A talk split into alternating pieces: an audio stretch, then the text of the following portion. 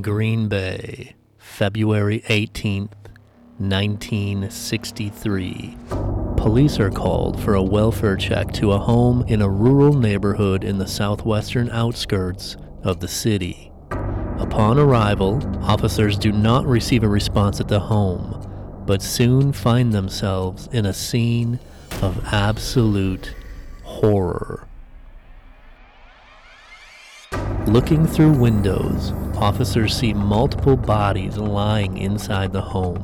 Forcing their way in, police find five members of the Hebard family, including three children, all with gunshots to the head. The ensuing investigation would reveal the story of a sixth family member and become the first documented instance of teenage mass murder in our state's history. Welcome to Badger Bizarre. A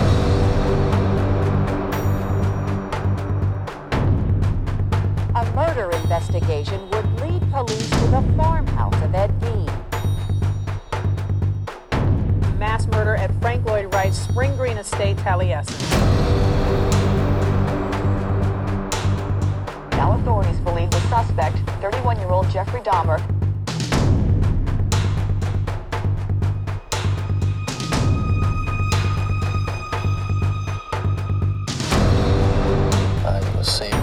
parts such as skulls, skeletons.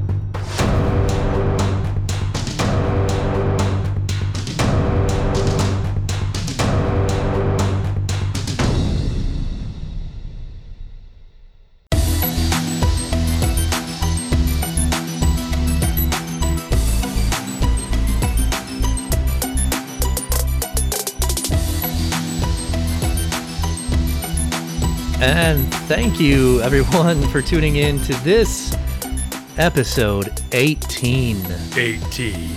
of Badger Bizarre. I am your co-host Scott Whitman, along with me, your other co-host Mickey Sanders. How you doing, Mick? How come your voice always gets deeper when your other co-host, that other schmuck who always fucking shows up at his house? I got this I other guy here? sitting next to me. It's his house, but still, I wish he'd uh, forget. I need a place to do it.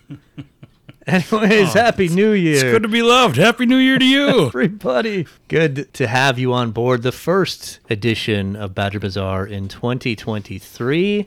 it's a new year.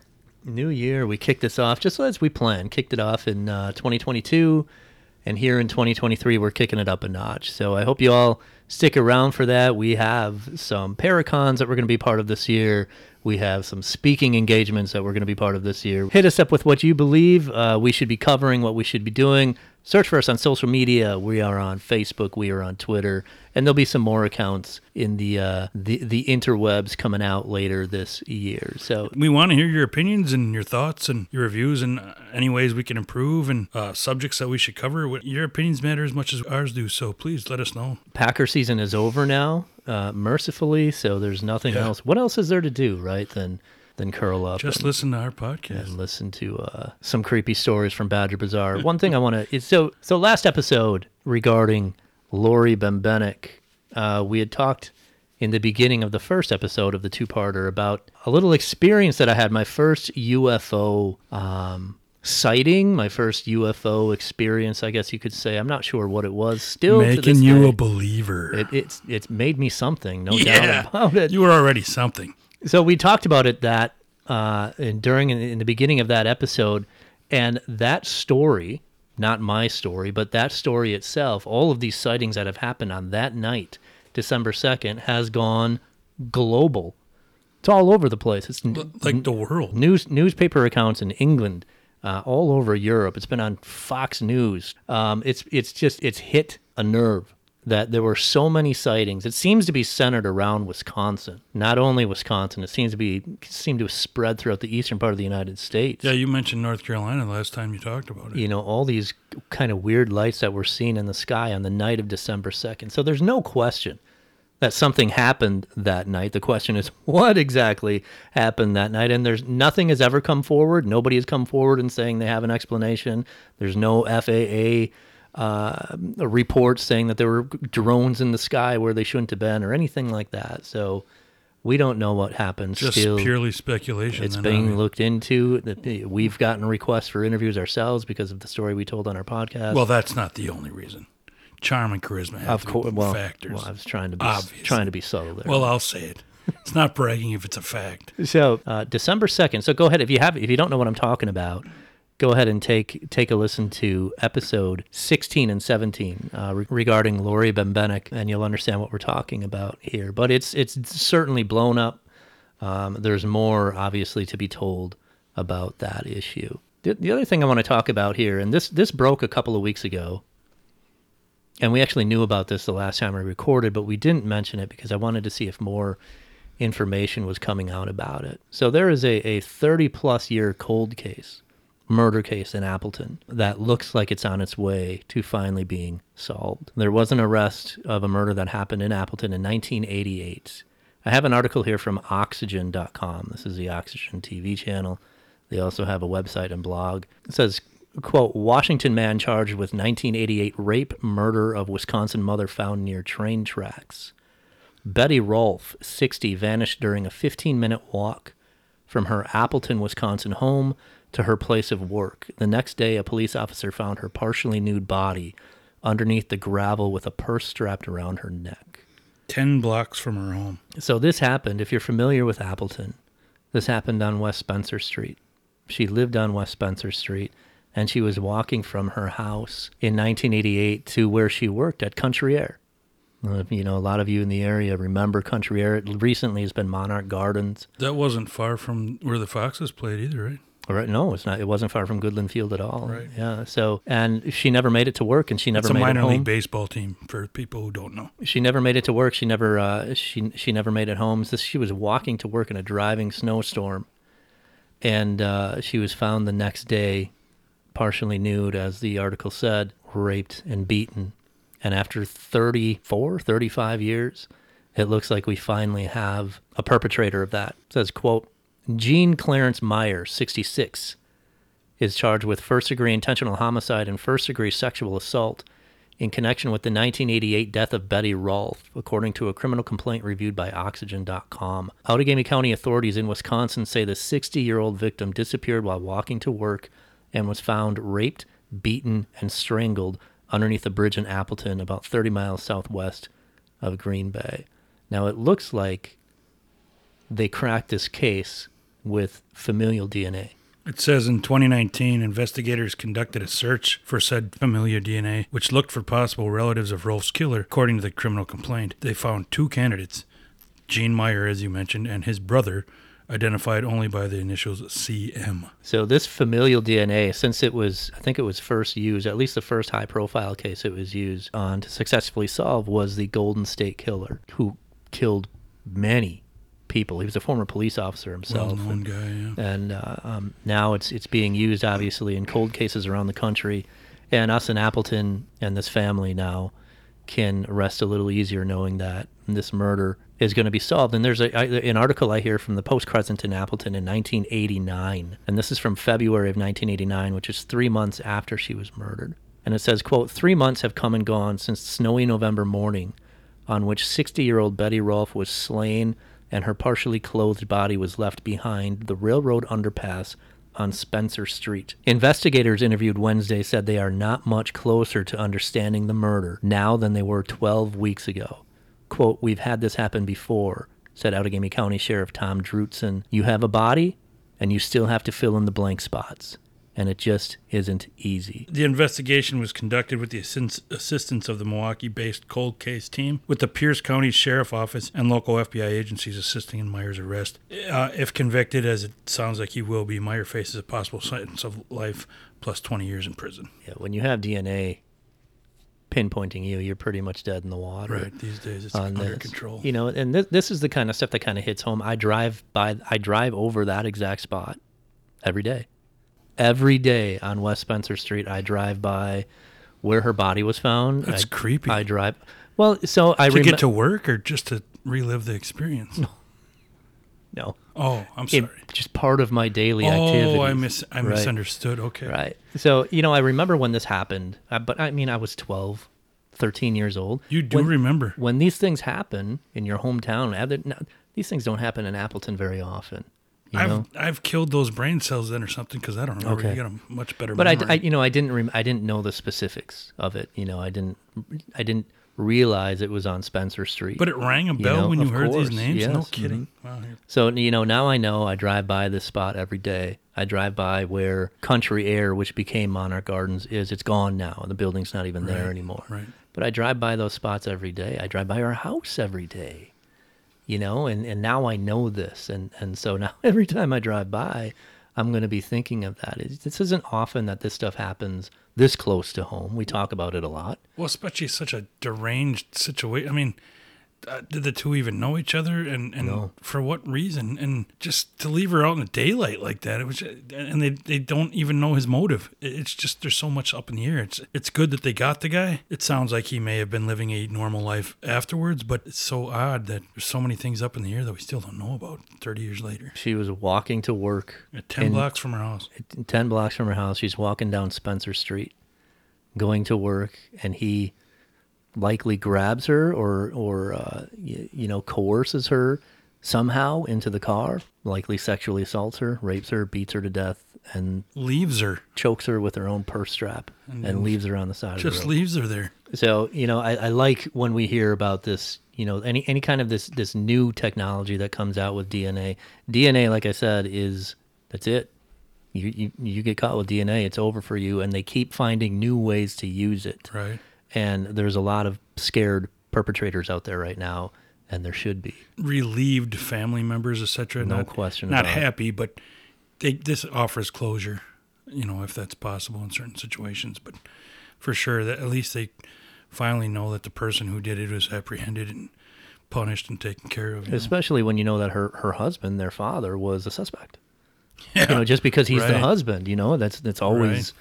You know, the, the people closest after. to are, are, are always the the suspects, and And he must have been so tired of being accused. And Sure. So, you know, prayers to the Rull family of Appleton. And, uh, you know, as Mickey said, hopefully they can, uh, they can rest a little easier knowing that uh, this piece of shit is off the street.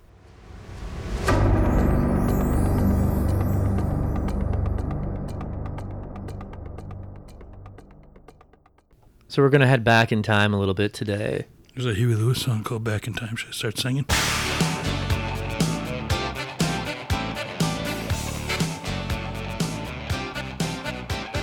We're going back to Tuesday morning, February 19th, 1963.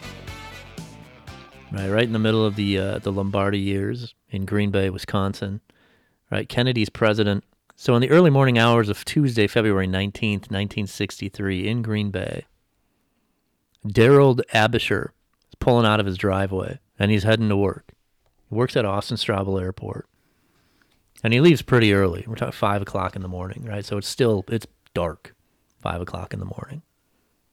And he lives fairly close to Austin Straubel. You know that he lived on Hazelwood Lane, which is southwest side of the city.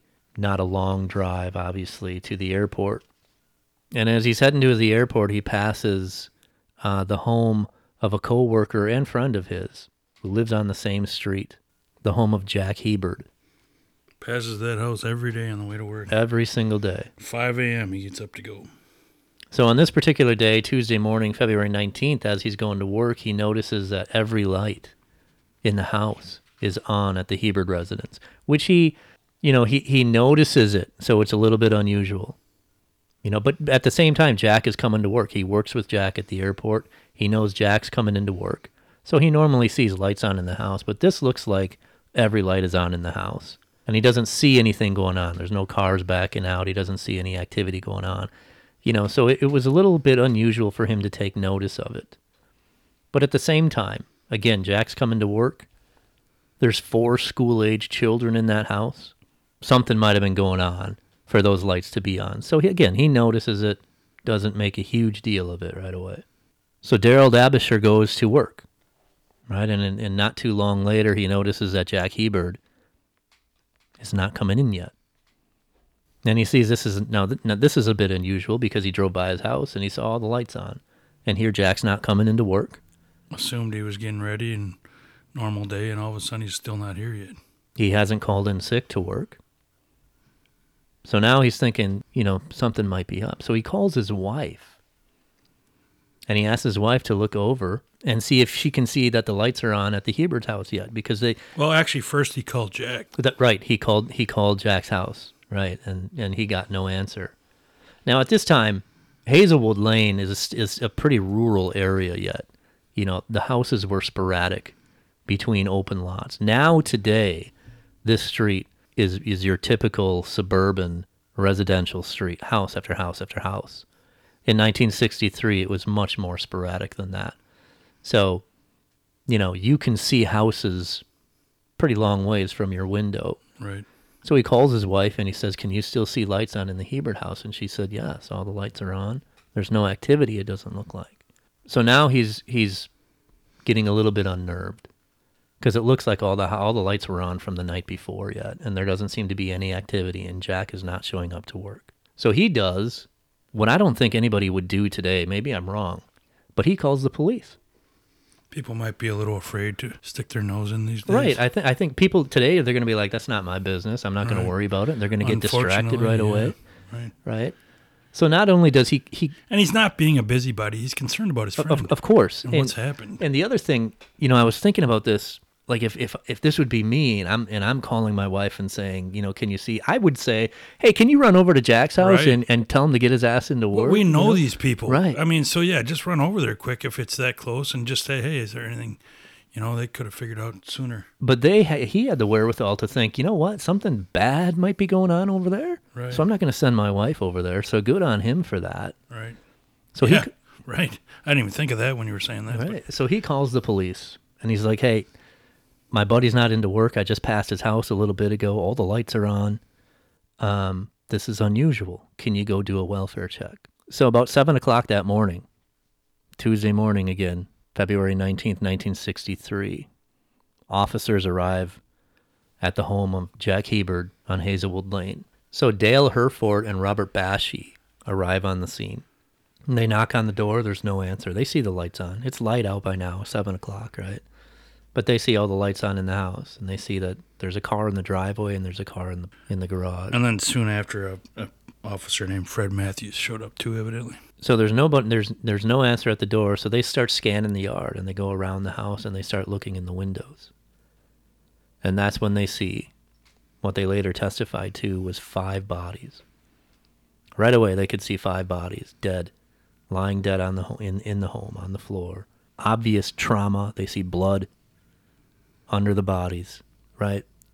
So now they don't know And this is only about 6:45 now, so not long, not long after the neighbor made the call. So they, they don't know if there's somebody still in the house. That, uh, first of all, that might need help, or a perpetrator still in the house. But these cops do, and this is why cops are a different breed. This is why cops are a different breed. To me, the first thing they do is when they see this is they kick in the back door. Right. They don't flee. They go. We have to go. Right. there." Yeah. They kick the back door in. Again, they don't know if there's a shotgun pointed, Right. you know, with a target on them when they go in that door. They are trained to do this a little bit in our defense if we look like cowards, but yeah, they're. I mean, it's still they know what's at risk, whether they've been trained or not, as they kick down the door.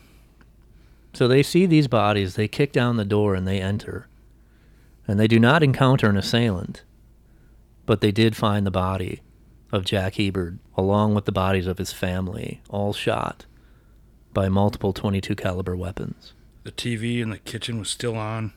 The table was set, and food in the pans of the stove was burned black and stuck to the pans. The sto- I think the stove, the gas in the stove was still on or something. and and the food was burnt and stuck to it. Yeah. So now inside the home was, as we said, Jack Hebard, 37, shot in the forehead as he lay on the couch in the living room. His wife Joyce, 35, shot dead in the kitchen. Joyce's son John, 15 years old, this would be Jack's stepson, shot multiple times lying at the kitchen door. And Joyce's twin 11 year old daughters, Janice and Judy, both found in the kitchen with gunshots to the head 11 11 years old So altogether, five members of the family were murdered in this home. But there was a sixth member of the family that was not there. Jack's 16 year old son from a previous marriage, Harry. So they put an APB out for Harry, right? They don't know yet, right? When they get in the home and they see what they see is Harry. Once they find out there's somebody missing, is Harry a victim here? Is, has Harry been abducted? Or is Harry possibly the killer? So they put an APB out for Harry, all law enforcement agencies across the state. But they find out rather quickly that Harry is very likely the main suspect here. So he goes from unknown possible victim himself to definite main suspect. And we'll get into why a little later. And a lot more details of the scene itself. But in any event, Harry is now on the run, right? They don't know where he is. And he just killed his father, his stepmother, and step siblings. So, what happened in this house on Hazelwood Lane in Green Bay, Wisconsin in 1963 that led this 16 year old boy apparently to, to wipe out his entire family? What do we know about this family? What do we know about Harry? Well, Harry, born in 1946 to parents Jack and Blanche Hebard, In Huntington, Indiana. Huntington, Indiana. Now they were married. Black uh, Jack and Blanche were married December of 1945 in Winona, Minnesota. But when Harry was barely a year old, was he, 15 months, I think he was. Uh, they're living in La Crosse County by this time. Uh, March of 1948, Blanche files for divorce. She files for divorce on the grounds of uh, cruel and inhumane treatment, alleging that Jack, quote, frequented bars and taverns where he was seen in the company of other women while neglecting to support her or their child, unquote. She said that Jack refused to work steadily, choosing instead to uh, obtain money from his mother, which he would then spend on liquor and entertaining friends, and that he, quote, absented from their home for long periods of time, staying away for up to two weeks at a time when Harry was only a few weeks old, unquote. So, and actually, just two weeks before filing for divorce, Hebard was in jail in La Crosse for lewd and lascivious conduct with a woman at a motel. A 50 year old woman. All right, so Jack's got some issues here, right? Deadbeat. So He he was actually out on parole for stealing cars when they were married. So I mean, Jack's got a lot of baggage with him, And I think you basically, he assaulted a woman in 1950 for which he was actually imprisoned. right? So custody, you know, Blanche files for divorce, and custody obviously goes to the mother, as it does uh, many times. Jack actually especially with a person like that right, the father. Uh, and, and and Jack leaves Lacrosse County, and he spends his time in and out of jail. As Mickey says, he gets convicted of attacking a woman whom he knocked down and then kicked, uh, and he was sentenced to five years in prison for this. Winds up doing two years. He gets married and divorced for a second time. Now Blanche is eventually married as well. So you know this is kind of the typical American divorce story, right? Custody goes to the mom, the dad. A lot of times, kind of a deadbeat. Maybe he'll stay involved. Maybe he doesn't. Maybe he just fades away. But I guess to Jack's credit, he didn't fade away. He stayed involved with Harry's life. He would take Harry and they would have visits and stuff. And in March of 1955, so now we're, you know, Harry's about nine years old, eight years old, while Jack is, is married to his second wife and living in Wisconsin Rapids. Uh, he actually petitions the court to have custody of Harry transferred to him. His mother treated him with disdain and a sense of callous regard. She got she got remarried, as Scott mentioned. He last he was there for three years. The next three years were nightmarish, according to what Harry would end up telling psychiatrists. His stepfather often ridiculed him and made him feel unwanted, and these feelings must have extended from what his mother felt. He was neglected and physically abused for enuresis, which is bedwetting. And then, as Scott's alluding to, once he turned eight, his mother and father, stepfather, sorry, took steps to place him in an orphanage. In fact, they just wanted to be rid of him. And that's when Jack stepped in and brought him to live with him and his second wife in Wisconsin Rapids. She didn't care for him much in the first place, and that's his mother. And as as you know, Jack wasn't the most loving of people as it is, but at least he took him under his wing at that point. Uh, and now Harry, Harry was his nickname was Butch, and it was already this when he was a child, so they called him Butch. So this is when he's already staying with Jack and Jack's second wife. So the letter that he writes to the court says the following. It says, quote, Butch is content, very much at home and fond of his new friends in school already. He has remarked that he'd like to stay with us for good and just visit his mother once in a while. So according to Jack, Harry is saying that he wants to live with Jack. Jack goes on to say, he says that his stepdad was often mean to him and he was hungry often. I spent two hours each night the first two nights scrubbing him. Hands, knees, and feet were black and practically grown in with caked dirt. Mrs. Rusk, the investigator here, saw part of this and can vouch for it. Just from the condition of his shoes or his feet like that. He, he arrived at Jack's house malnourished, dirty, and still suffering from consistent bedwetting. So he was treated like a like a mutt that the family didn't want. Now, Mrs. Rusk, who is kind of the social worker that was working for him that he said could could vouch for them, she actually wrote to the court herself. And she says, quote, Harry was certainly a sad looking child. His clothes were dirty and his body was dirty. His hands, wrists, knees, and legs had dirt literally ground into them. It was not recent dirt, but dirt that had been there for quite some time. I can't even figure out how it gets ground into the skin. Like I'm having a hard time imagining how you get to be that dirty. And Guessing it wasn't by choice. So it was massive neglect going on here with Harry in his, you know, formative years. From what, two when Jack left when they were divorced to almost nine years old now, Yep. where he was neglected, seems like he was beaten um, and ridiculed by his stepfather. So again, Jack petitions the court for, for custody, and the court, the interesting thing here is the court didn't even have to make the decision. Blanche voluntarily gave up custody herself. Which goes to show up her She's disdain basically- towards yeah, the kid. She just basically says, "Yeah, go ahead, take want him. He's yours." take him. Yeah. This is his mother. This is Harry's mother, saying, "Take the kid." And that's why there wasn't a whole lot of information about her, because she left his life real early by choice. And as Mickey said, they'd actually been looking into placing him in an orphanage, so they don't even call his biological father and say, Right. "Do you want your son?" They're looking to put him in an Just orphanage. dump him somewhere. So Harry goes and he lives with Jack. Because his second marriage also failed. Right. Jack's did. Now, at that same year, in 1955, that his his second marriage fails, and we don't. There's not a lot of information about why. So, did she? I think we can guess. Well, maybe did she not? Did she not want Harry and Jack? Said, "I'm going to take him anyways. That's my Sure, son." sure. Did they get Harry, and it was Harry that she had an issue with, and she couldn't live with him? Or was he being Or the was same it kind Jack? of husband Right. he was already? Yeah. We don't. We don't know. His track record would say it was more about Jack, but it's all speculation. So now, sometime after this, he's divorced. Uh, He's married and divorced twice. Um, he meets and eventually marries Joyce Rudell, a widow whose husband passed away at the age of 33 in 1956 from an illness. And he is the father of John and the twin daughters.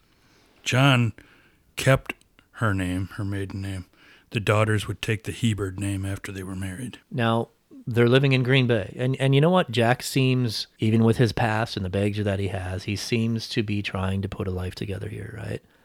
They live in Green Bay. They bought a house. He's got a job, a steady job. He's working at the airport. Um, and, you know, despite all his troubles, as we said, he lived a fairly interesting life when you look through all the garbage and the baggage. So, Jack himself is born in Santa Monica, California in the 1920s. He's raised three blocks from a movie studio stunt lot. So he's around this stuff when he's a kid, right? Stunt driving, stunt men. So as a teenager, he starts working for this stunt lot and he doesn't want his parents to know this is dangerous stuff, right? The studio probably didn't know how old he was. So he starts driving for this this stunt lot. He didn't want his mom to know any of it, so he gave Right. himself a nickname. So he changes his name, or actually he does it under a stage name of Lucky O'Hara. Lucky O'Hara. when he does this so his, his parents don't find out again they don't want their 16 17 year old kid you know driving cars that are on fire and driving cars on two wheels Specifically, his mother, he figured she would stop him from doing it altogether. So now jack was very suc- he was very good at it right he's very successful at it he actually would go on to drive cars and motorcycles for joey chitwood's thrill show now to give you some perspective here joey chitwood is pretty much the godfather of stuntmen right? He, so he, he starts the Joey Chitwood Thrill Show in the 1940s, and later it becomes part of ABC's Wide World of Sports. The stuntmen driving for him are called Hell Drivers. They're appearing in huge Hollywood movies, doing stunts, um, and they're going on tour around the country for 50 years. Joey Chitwood's Thrill Show was touring around the country doing these, you know, death defying automobile stunts. And to give you an, uh, an idea of the Chitwood name, Joey Chitwood's grandson, Joey Chitwood III, went on to become the president of the International Speedway Corporation, Daytona International Speedway, and the Indianapolis Motor Speedway. That's the trifecta. So this is, I mean, this is the kind of like Evil Knievel. The- and- they're what- at that level. And this is funny you say that because the Joey Chitwood Thrill Show and the drivers that worked for him, including Jack Hebard, was credited by none other than Evil Knievel Who everybody knows when Right. it comes to stunts and daredevil stuff. as being his inspiration for, for becoming a daredevil. So these are the people that, that Jack Hebard was working with. He in his realm, he was top of the line. Well, and and to go further, A- Abisher that we mentioned before, they both worked at the airport together, Austin Straubel Airport. It turns out that they were actually doing stunt flying tricks also. Jack would work with with Abisher as far as just performing those kinds of tricks too. So he loved he loved daredeviling and he loved stunts and whether it was on the ground or in the air. So th- this guy had some experience with all that. So obviously he's very good at what he does. He's very successful at what he does. Now I have no idea how somebody like this who's touring the nation doing these stunt shows winds up in, you know, Winona, Minnesota and La Crosse and Green Bay. I mean, I can assume, right? I mean, Wisconsin Rapids. Yeah, I mean, he he he kind of had a tendency to run from things. yeah. right? That might be He was those might be some good places to run to to hide if he you're did some bad stunts with his wives too. So, but in, in any event, he's in Green Bay now, and he's working at the airport for North Central Airlines as a station agent. He's their main station agent, right? He runs North Central Airlines at Austin Straubel Airport, and he starts his own thrill show. Because He's retired now from from Joey Chitwood, so he starts his own thrill show called Lucky O'Hara's Devil Drivers. Now remember that Joey Chitwood's drivers was called the Hell Drivers. He names these the Devil Drivers. And this was this is known as kind of like a side job that he had, right? Because he worked at the airport and doing this thrill show, Lucky O'Hara's thrill show was a side job. Well, in the summer of 1963, now he was murdered in February of 1963. Later that year, in the summer of 63, he had 78 shows booked on the East Coast. And that doesn't include all the shows that they were going to have in the Midwest, which they were still scheduling. This was a big deal. This was a big this was a big deal. You know, he's doing county fairs, state fairs and this type these types of things all over the country. Now North Central Airlines, because he worked for North Central Airlines, you know, airlines have their own magazine that they always put in their airplanes. He was a senior agent. Is technically what his title was, which Right. means he's fairly high up. No, he they, they ran this in a a feature article in a magazine that was going to be run later in 1963, leading up to the massive summer he was going to have on the east on the East Coast. Now, this Lucky O'Hara thrill show, it says, "quote The one and a half hour show includes car rolling, jumping, and precision driving." Motorcyclists and auto drivers crashing through flaming bales of hay. A woman performs in a high trapeze attached to a speeding car. As if that wasn't enough, His signature Spec- stunt. Spectators at some shows get a real blast when Lucky O'Hara I see what you did there. executes his specialty. Protected by a steel plate and wearing a special helmet, earplugs, and a rubber ear muff, Sounds like he needed a helmet, all right. he crawls into a large wooden box and dynamites it into kindling. The human bomb. The human bomb. And he has a quote. He says, Yeah, quote, usually the blast knocks the wind out of me and maybe it'll burn my sweatshirt. It's not too bad when you get used to it, but it takes a lot of know how, unquote. And they actually, I read the, the term coffin is a little more morbid. You called it a box, which still paints a picture. It was essentially a coffin. It was a coffin, right? It was shaped like a coffin. I mean, it's almost like, okay, if I die, I'm already in the box I'm going to be in. And it says, it, it, so, quote, Hebard has done the stunt about 200 times a year. 11 men have tried the bomb stunt. Only three are still alive to tell about it. And so he, he, the eh, danger was real. right. But he always escaped uninjured for the most part. It's like it's some Harry Houdini shit. Right. So now, e- even after even after his death, his untimely, obviously death in 1963, um, his drivers kept this going. The Lucky O'Hara Thrill Show. His drivers and his buddies one of which was Daryl Abisher. They kept this going, and this was still being used in this area, the Lucky O'Hara name, as recently as 2013 I didn't know that. as the Lucky O'Hara Demolition Derby. It was still 50 years after have, his death. Have you heard of it? It was still You've heard of everything else and remember for some reason Steel Trap. I couldn't have told you anything about that. I didn't know it existed. no. I don't. I don't know the name Lucky O'Hara, but, But it, I don't get into that world either. I mean, I bet you it's pretty well, this famous is this is here. a Sunday, Sunday, Sunday right, stuff. right, right. Yeah, I mean, so I mean, is, I'm sure there's a lot of people real familiar with it right. since it was only nine years ago that it ended. Well, if it ended, I don't know. I just don't. I don't see it anymore Oh, right, around here. yeah. I haven't seen anything in print around that was dated after 2013. So, but you know, this guy had some influence, right? This wasn't just a guy that was snuffed out lying on his couch by his kid. He wasn't some deadbeat otherwise when it comes to his lifestyle. So you know, but it, it again, it seems like his life was starting to mature a little bit, starting to get on the right track a little bit. You know, he was now in his mid 30s. He kind of took in his son from a shitty situation. He took on another family. that doesn't mean he wasn't abusive, but he wasn't doing the things his first wife accused him of, as far as staying out all night and coming home drunk and all that stuff. Not as much anyway. Well, is she? How credible is she? Right, right. Just because she said that doesn't necessarily mean it happened. So now he marries Joyce, right? And they they have an, inter, an intermingled family. We have Joyce and her three kids. The Brady Bunch. And we have Jack and Harry moving into a house in Green Bay. Now, what about Harry?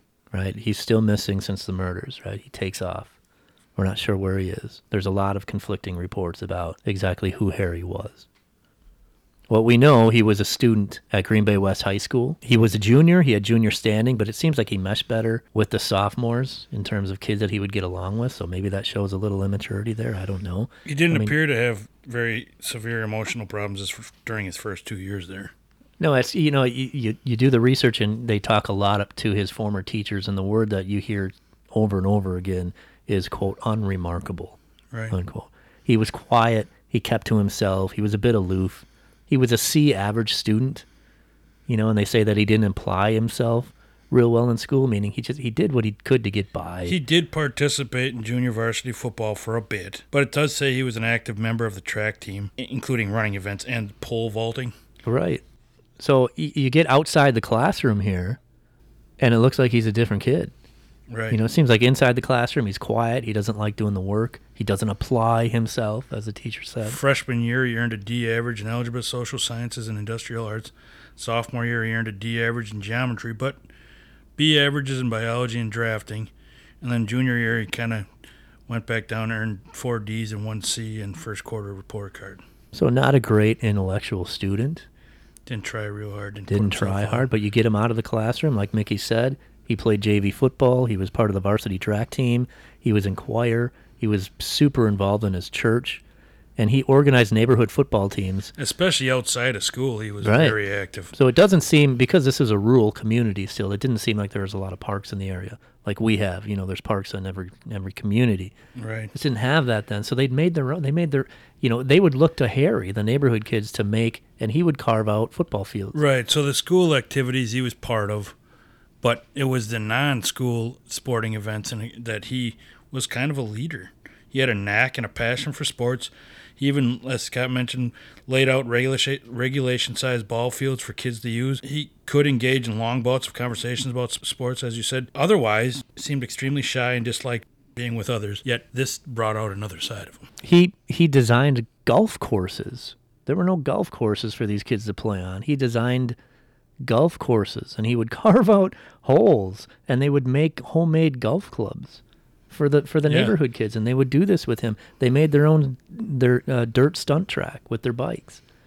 So- Practice pole vaulting. They ended up stealing a pole Right. from school at some point. So I mean, John joined in. The, you know, his his stepbrother, who was a year younger, fifteen, he joined in in all this. It doesn't seem like they got a real along real well, but all this is normal stuff, right? along with a self-proclaimed best friend of John named Dennis Carmen, who has a lot of things to say later on. He Yeah, won't well, be saying he- his name. So the house itself had a big recreation room in the basement with a pool table, and this is where all the neighborhood kids would kind of come and, and congregate, probably in the wintertime, and what is you couldn't really be outside.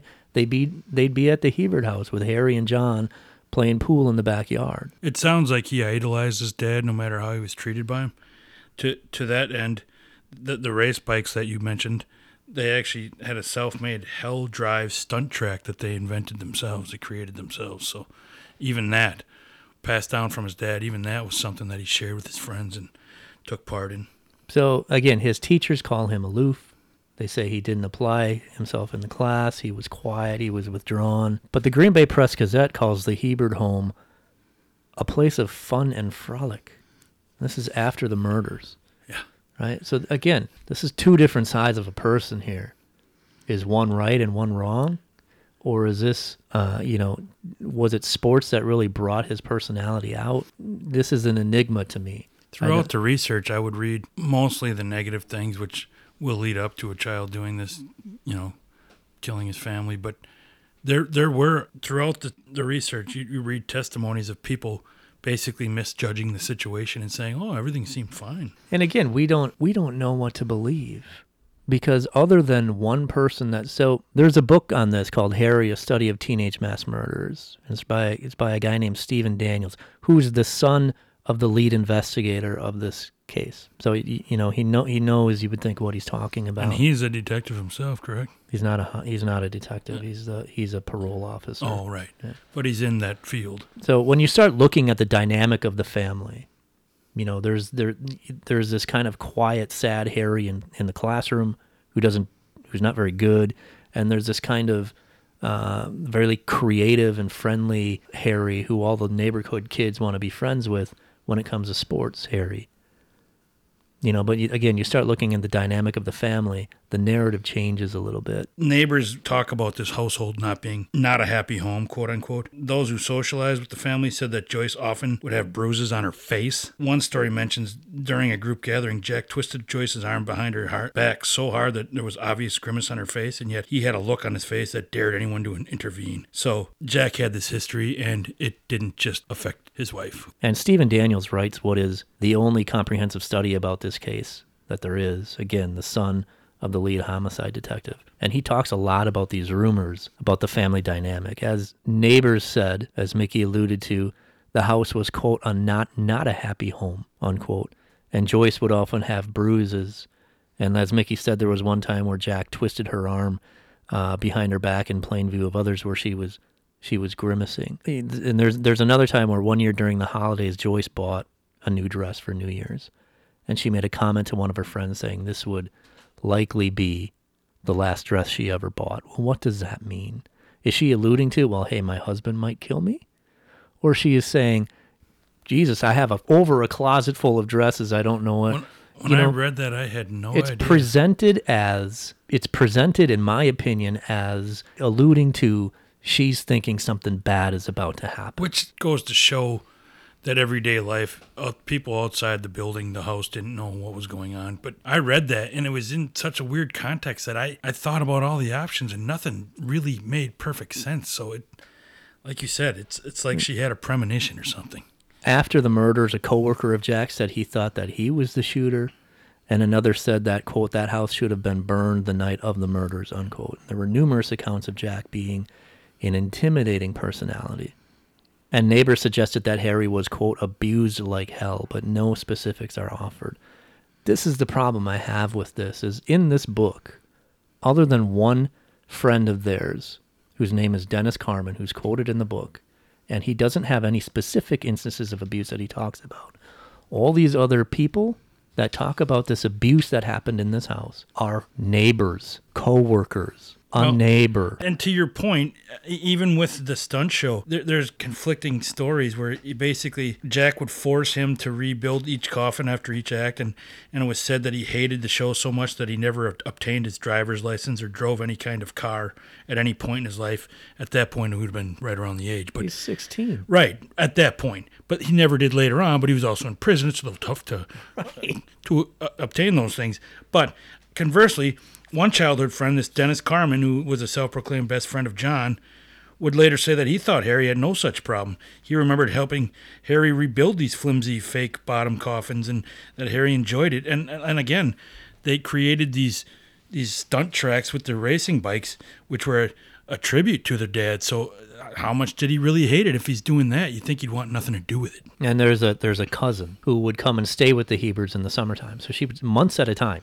Like she'd stay from like June through August with the family. And said she never saw any abuse at all. She didn't know any any of this was going now. Is not Her name was Jean Crooks. Remembers there never being any abuse that she noticed. And the same neighbor who recalled Harry's fondness of his stepsisters, he said he never heard any fights in the house, except possibly between Harry and John because they didn't necessarily get along. Because I believe Harry had some jealousy towards John because mm-hmm. John was good looking and popular and all that stuff. But from what I've read, it, it seems like there's evidence of the abuse. But again, there'd be nobody there to talk about it except for Harry nobody inside the walls to see it, including his biological mother, who would still have been alive but wanted nothing to do with him. Now, it also says that the post murder investigation found indications that Joyce was planning to leave the marriage and that she had told quote unquote people, although there's no quotes from any people confirming this. It says that she told people that she planned on taking her kids and moving out. And a week before the murder, she had apparently visited her family in Wausau. Again, insinuating that she's talking to her family, saying, I'm getting the kids out of there and we're coming here. And we'll get later into that. We'll talk more about that and why I don't believe that either. It's I read that it also was said that Jack got violent with the boys, including his stepsons, Harry in particular. As already mentioned, Harry adored Jack, but himself said was often rejected and refused abruptly by him. Whatever that means, that doesn't necessarily mean abuse, as you're alluding to. According to that Dennis Carmen kid, there was once a school bully showed up at their home to confront Harry. Well, it turns out that Jack was by Harry's side as they went outside, and they and they ensued a beating. Harry's face came out untouched, but hands were bloodied and Carmen himself said, quote, My thought at seeing this was this is not good. Jack has condoned an, a fistfight in which the other kid took a beating, unquote. And that's from this Dennis Carmen kid who spent a lot of time in their home. But he didn't see anything. Right. And and it certainly wasn't abuse towards Harry, as you're saying. So Now, now Harry Harry was involved in some deviancy here. He burglarized houses. He shoplifted. He stole things. The police were called to that house several times because of things that Harry did. The police were never called to that house about any call that Joyce made or any call that anybody else made saying that Jack was abusive to anybody. There's all these vague comments from quote unquote neighbors saying that Jack was abusive, and then you have more comments from from closer people saying that there was no abuse Denying. going on. There was even it said that there was once once Harry broke his arm and and those two parents refused to take him to the ER until long after it happened. Well, what is that? A couple sound- hours, Right, that What- sounds like total speculation, which is why I took note of it because it's just so bogus sounding. My seven, my well, he was three when this, three or four when this happened. He jumped off the stairs and he hurt his foot, and he's like, "Oh, my foot hurts." And we brought him to the doctor the next day, and he broke his foot. Right. Is that a long time? Is that abuse? Well, you just didn't know, right? I mean, I I, I think you're a poor father for that reason, but I mean, Things like this happen. apparently your sons love you. I've been around them a few times, and I, they seem to love you quite a bit and not be afraid of you. So, I guess you didn't push them, if Not- nothing. I wasn't even home when it oh. happened. To tell you the truth, oh. I was. Oh. Well, then you couldn't have pushed him. nice alibi. I was not home. Good alibi. Carmen, this Dennis Carmen, whose name I keep referring to, he speculated on two other bizarre and worrisome behaviors. And again, it's speculation, but on one occasion, John showed Carmen where one of the two family dogs, Curly and Pup, one had been shot in the side but survived. This was Pup. In essence, it was John's dog. Carmen figured that Harry shot him since, quote, there was no one else around would shoot a totally harmless and small dog. But it also said that soon after the killings, Carmen walked through the empty lot in this in this area where they played the pickup games of football and baseball. He came upon a bushel basket of human feces. Again, believed it to be Harry's, and he would later say, quote, There had to be something going on in that house in which he chose or was forced to do his business outside. I find it hard to imagine that he would have walked all the way to the spot to use the bushel basket, unquote. Again, how does he know that that's even Harry's?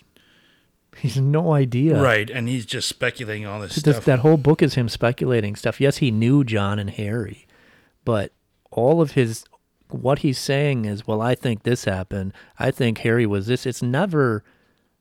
There's nothing concrete that Dennis Carmen says. Got no actual evidence, just speculation. You know, there's no specific names to these. It's neighbors, co-workers. Right. Nobody's putting a name to this, and I don't know You know, to be fair to Daniels, I don't know if he's getting this from police reports, if these are redacted names in, rep- in police reports, or if he's doing these interviews uh, today. He doesn't really say in the book where he's getting this information from, where it just says neighbors and coworkers. He was also having other issues. He stole some cigarettes from a local, local gas station.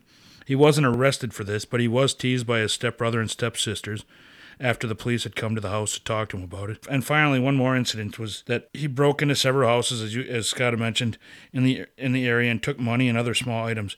Harry himself later said for this he got a good beating from Jack. He even stole a coin collection of previously mentioned friends, Dennis Carmen. After police were called, Harry returned the collection and both boys continued on as if nothing happened, which kind of does lead to your whole cynicism on the whole abuse and all that stuff.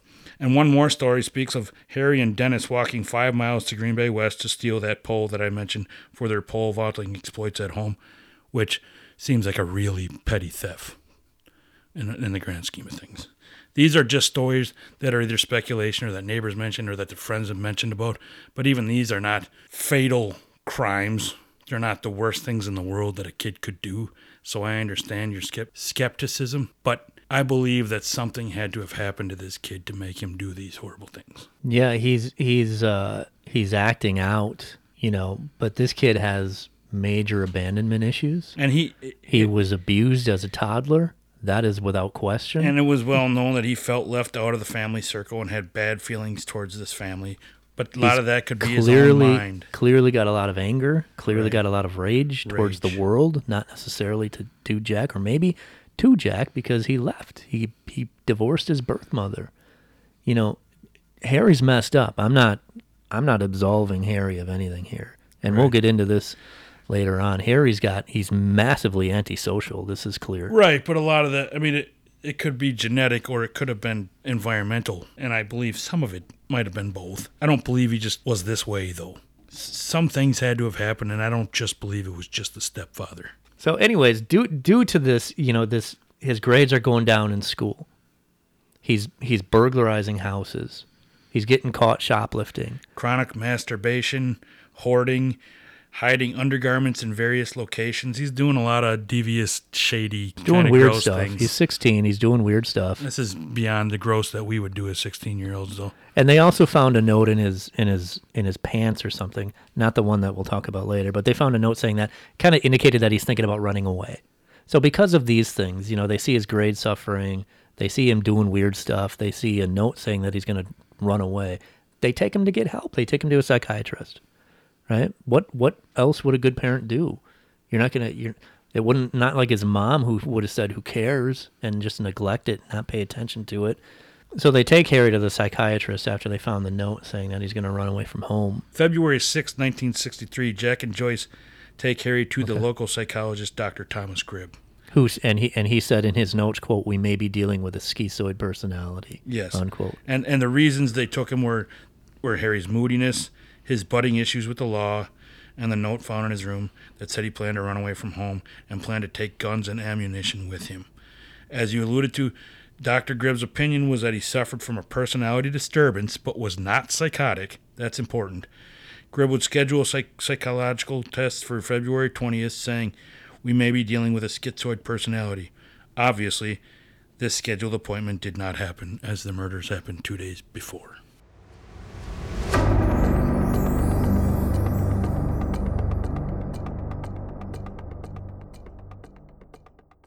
Now the investigation into the homicides didn't really last too long.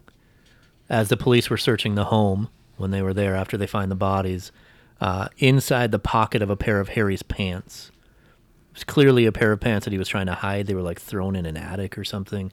It wasn't like in his room. They found a note which mentioned the name Norbert Hansen and Pulaski. Now, Hansen was a friend of Harry's, 19 years old, so he's an adult friend of Harry's. There's also indications that they were cousins, and I think this would be like from one of Jack's other wives, not on Jack's side because his family's not up. here Right. and not from Joyce's side, but I think they were cousins through one of Jack's other two wives. Um, and I don't know if that's even ever been proven that they were cousins, but there, you know, the police thought that there were indications that they they were actually family members of some sort. But in any event, police find Hansen at Carver Boat Works in Pulaski where he worked. So they go see Hansen because he's on a note in Harry's pants talking about Norbert Hansen and Pulaski. So they go see Mr. Norbert Hansen here and they go to Carver Boat Works to talk to him. And at first, Hansen denies knowing anything. He didn't deny knowing Harry. That was clear that he knew Harry, but he denied knowing anything about where he was or anything that's happened or anything like that. But basically, when the police said, well, there's five dead bodies here, and unless you want to be a, an accomplice, uh, you're going to tell us what you know about Harry. And so then, then Hansen basically spills the goods on what he knew. So Hansen tells the police that Harry told Norbert of his ideas of running away about a month prior. And he asked Norbert to help him. So that coincides with what Harry's parents believed too. Remember Jack and Joyce believed that he was he was going to run away. They took him to the psychologist about that. And now we have Norbert also saying that Jack had told him that he was going to run away and he wanted Norbert uh, to help him. So earlier that Monday, the day of the murders, Harry calls Norbert and asks him to pick him up at a street corner near his house at about 5:45, which Hansen did. Now Hansen believed that this was Harry putting his plan into action of running away because they had talked about this previously. So he didn't really think it was all that odd that Harry was asking him to pick him up on a street corner and be, you know, kind of discreet about it. So Hansen stated that Harry said that he didn't get along with his stepmother and that that seemed to be the catalyst for him running away. So again, no mention there about him not getting along with Jack. Jack, right. Now, no mention of him not getting along with John. Here it's the stepmother. So we have all these different stories, Right. right? It Just goes to show nobody knows for Right. sure. Now, Hansen lived in Pulaski, and he knew of an old farmhouse where Harry could spend the night while he's, uh, you know, what Norbert thought that he's he's hiding from his family. It was one of his buddies who lived there, the Pienta farm in Pulaski. The Pienta farm. It's an old, dilapidated farm in Oconto County. You've probably been there. I've never been to this one. Okay. I would. I, I don't think it's standing anymore, but I would kind of like to see Well, it. with research from your last book, I would have thought maybe. you would. no, I don't. I'm not. I'm not familiar with it. That book is Finding Dairyland, for the record. Thank you for the plug, man. You're welcome. Real subtle, huh? So now John Pienta was kind of a, uh, I guess he's a simple man. You know, he had a son about the age of, of Hansen and they knew each other, like you said. And Hansen himself had stayed there a few times and, and I guess it was kind of known that, that their buddies would stay there every once in a while and, and John, the man of the house, didn't didn't really seem to ask a lot of questions. So this is where Harry was staying. Harry was hiding out at the Pienta farm in Pulaski while Hansen thought that he was waiting to uh, to skip town Because he, was, running away. And that Right. was all according to Hansen. So when police learned about where he was, they devised this plan to go with Hansen to the farmhouse. And they kind of tricked Harry into thinking that it was just Hansen by himself. They're in Hansen's car. They got permission from the office to visit the farmhouse, obviously. Richard Schrickle, Brown County Sheriff's Department Chief Investigator, Wendy Magnuson, Sheriff's Department Officer, Ed Pasowitz, the Pulaski Police Chief, who they also needed because they were out of jur- their jurisdiction, so they needed someone from that police department. That's why they rounded him up. And then they got Norbert and they went to this farmhouse, and as Scott said, Schrickle was, was lying in the back and when Harry came out, didn't notice there was anything suspicious. Got in the car with, and by the way, Magnuson and Paskowitz were, were in a backup car down the road just in case something went haywire. Uh, Schreckel was in the back of the car when Harry got in. He grabbed him around the neck with his arm and placed him under arrest. It, this was on Tuesday, February nineteenth, the day after the murders, and Harry didn't say anything or resist at all. So he knew his time was up. So now they found they found a few lists that basically implicated Harry in these murders, and this is why the investigation didn't take very long. So these lists that Harry Harry basically was was planning this for weeks, and he wrote out lists, checklists basically of how he was gonna, how this was gonna go down, and one they found in his locker at Green Bay West High School in his English textbook, and in verbatim, the list said one automatic 22 rifle and load it. 2. Have feet wrapped in towels or rags. 3. Hit dad and mom first, then as they come. 4. Take all money and hide it in closed off chamber. 5. Check everybody and make sure, meaning make sure they're dead. Check their pulse. 6. Get cleaned up and get into pajamas. Seven, get rid of towels or rags. Eight, walk around in bare feet to all bodies. Doesn't like to your point that he's not thinking straight because he'd already mentioned wrapping his feet in towels or rags, and now he's talking about walking around He's a little scattered. like, and and one doesn't make any sense at all. I mean, why do you want your feet and DNA and and you know prints and stuff at anywhere around the the massacred body? Because, well, and the, the next two will tell you. Nine, get shot in right arm and right leg. Ten, call police or wait to get discovered. So at first he was thinking like he's, he's going to make it sound like this was a robbery. Right. Somebody else came in, killed his parents, and shot him, and he'll, you know, lo and behold, he'll be the saint, the, the sole survivor. He had a, there was another list that we mentioned before that was found in his pants pocket in the house. And this how this is it, this is much more specific, and obviously this I believe this one was written closer to the actual event because it's there's no thought here of shooting himself. Now it says one again verbatim, one checklist, two money, three crap. I think that just means random crap that he needs to right. I th- obtain. when I first read it, I thought he meant I better go to the bathroom Right. because who knows what's going to happen. Four, food. Five, sleeping materials. Six, clothes. Seven, weapons, ammunition. Eight, cigarettes. Can't forget those. No, Nine, school you locker. could smoke after a good murder. And ten, materials to take with Pulaski boys. Now he gets more specific in this letter when he talks about how he's going to get away with this. This list was actually entitled "Getaway." That's what he called it. Okay, first one was have back seat of Norbert's car completely empty. When I pull all my stuff in it, won't get mixed up with anything else. This will make for quicker loading and unloading. The second point, disconnect the phone as soon as Norbert comes.